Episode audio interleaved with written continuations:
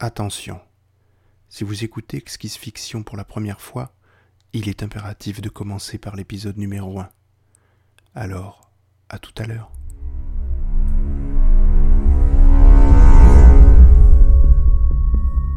Exquise Fiction, un audiobook sous forme de cadavre exquis.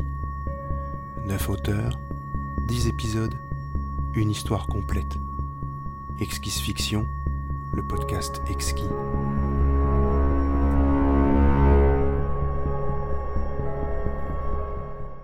Le dernier lupanar avant la fin du monde, épisode 02. Écrit et lu par Willem Horn du podcast Hyperdrive, le podcast intergalactique. Vince ne s'attendait pas à ça, il devait l'admettre. Pour que les Andropatrols se mettent ainsi au garde à vous, cet invité mystère ne pouvait être qu'une huile. Mais s'il avait l'habitude de constamment croiser toutes sortes de créatures exotiques, ce bruit de vérin métallique, qu'il reconnut immédiatement, était une nouveauté sur cette station. Le MPV, une machine de présence virtuelle, un robot contrôlé à distance par une personne considérant l'autre comme une menace. Il était là, devant la porte ouverte. Sa silhouette tubulaire en était presque grotesque, avec son écran en guise de tête. Cette allure rustique rappelait à tous que ces machines étaient à l'origine conçues pour les contremettre des mines d'uranium ces derniers envoyant des centaines de personnes à la mort en creusant un sous-sol instable et toxique. Des émeutes finirent par éclater évidemment, et depuis, les contremaîtres restaient dans leur tour d'acier pressurisé, utilisant ces machines pour aller aboyer leurs ordres à des pauvres âmes. Ce qui énervait Vince par-dessus tout, c'était l'idée que n'importe qui pouvait se cacher derrière cette machine. Un humain, un alien, un cyborg de classe 3, ou pire encore, un de ces fils de p de New York. Ce dernier approcha, un peu trop d'ailleurs, puis il dit Messieurs, pas même le courage d'utiliser sa propre voix. Vous voulez quoi? Cette question sèche et directe déclencha une légère variation de l'avatar numérique du MPV. On aurait presque pu dire qu'il souriait. Vince Delan, ingénieur pour la Starshot Company. Le mini blaster trouvé sur vous tout à l'heure m'a intrigué. Ancien membre des forces de police de Nova, impliqué dans le meurtre de la. Vince n'avait pas envie qu'on lui déroule son CV. Surtout ici, devant Undersco. Il l'interrompit encore. Vous voulez quoi, bon sang le MPV déploya sa lentille Roda, projetant l'image brouillée d'un individu se battant contre deux anthropatroles. Ce dernier semblait inhumain, maîtrisant à lui seul des unités de sécurité d'ordinaire implacables. Un frisson traversa la nuque de Vince lorsqu'il réalisa qui était cette personne. C'était V, comme il ne l'avait jamais vu. Puissant, précis, déterminé, il lui fit penser à un de ses membres des forces spéciales de la Nouvelle Terre. Le MPV reprit. Nous savons déjà que vous n'êtes pas impliqué. En échange de vos services, nous pourrions vous laisser quitter la station comme prévu, vivant. Vince était cuit. Il le savait. Si la créature derrière cette machine était un administrateur, il pouvait disposer d'eux comme il l'entendait. Même la Starshot n'y pourrait rien. À ses côtés, Endersco n'emmenait pas large non plus. Il faut dire qu'il allait de surprise en surprise. Le projecteur continuait de diffuser les images de sécurité. En les observant, Vince remarqua que son collègue tenait quelque chose dans ses mains. Un boîtier noir, en carbone. Le MPV sembla lire dans ses pensées en répondant. Votre ami s'est emparé d'un objet, trouvé dans un satellite que vous avez ramassé hier soir. Ce satellite ne faisait pas partie du projet SPI, mais d'un programme militaire datant de la première ère du changement. Undersco choisit ce moment pour sortir de son silence. D'un souffle, il lâcha. Le doigt de Dieu. Le MPV répondit par un silence éloquent. Le doigt de Dieu. Endorsco avait plusieurs fois raconté cette histoire à Vince, une vieille légende où un satellite de l'ancienne Terre permettait de contrôler à distance n'importe quelle technologie, de la sonde météo au système de défense d'un croiseur entier. Si ce mythe était réel, c'était tout l'ordre nouveau qui pourrait basculer. La fonction de cet objet ne vous concerne pas. Contentez-vous de nous le rapporter, sans plus de questions. Bon sang. Le MPV continua de présenter les faits, tout du moins les siens.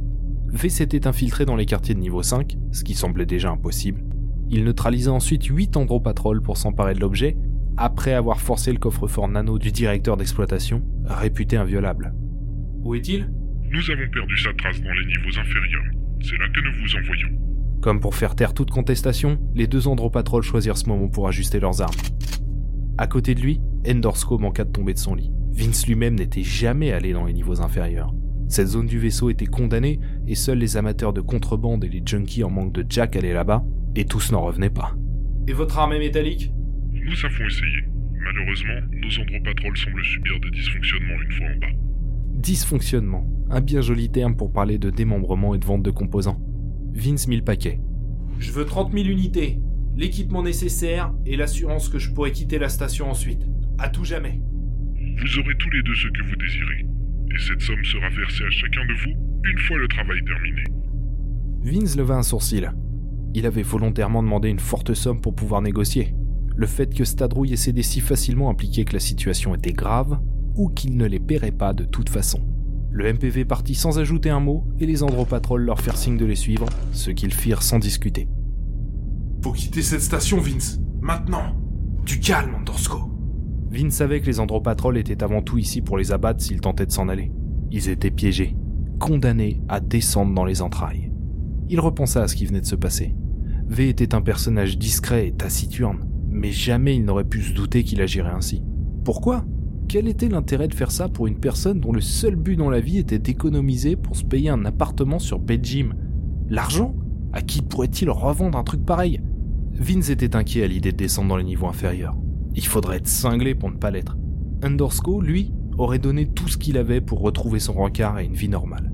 Mais il lui serait très utile dans cette expédition, rien que pour ses contacts. Lui-même n'était jamais descendu, mais quelques mauvaises fréquentations lui remontaient régulièrement des composants pour rafistoler la navette. Alors qu'il récupérait son mini blaster, un gilet technique et quelques outils, son inquiétude fit peu à peu place à un sentiment qu'il pensait avoir oublié, la détermination. Il se rappela une phrase que son lieutenant instructeur disait souvent.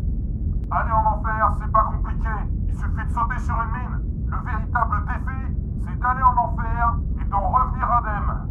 Et ça, Vince l'avait déjà fait. Ils arrivèrent devant le vieux sas de sécurité les séparant des niveaux inférieurs. Autour d'eux, la vie avait repris son cours, et à part quelques badauds qui les regardaient de travers, tout le monde se foutait royalement d'eux ou de deux andropatrols qui les encadraient.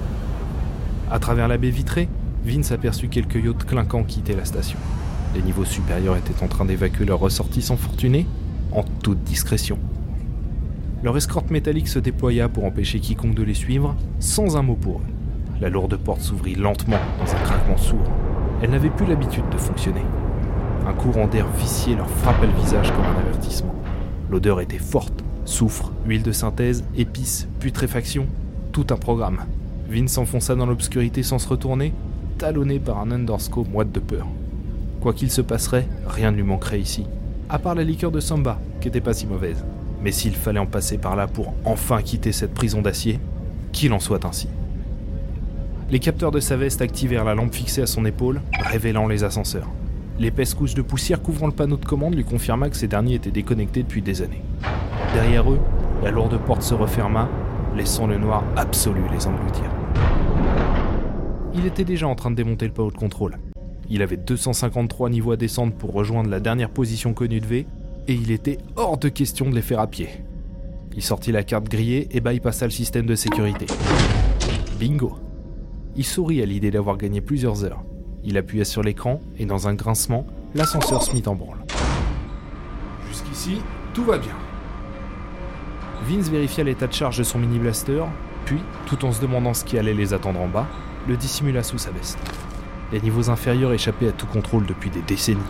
Tout pouvait arriver, le pire comme le meilleur. Il fallait être constamment sur ses gardes.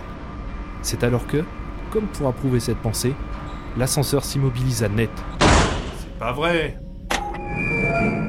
Puis lâcha. Suivez les aventures de Vince Parsec, Andorsko Maverick et Vedetta dans le prochain épisode exquis du dernier Lupanar avant la fin du monde.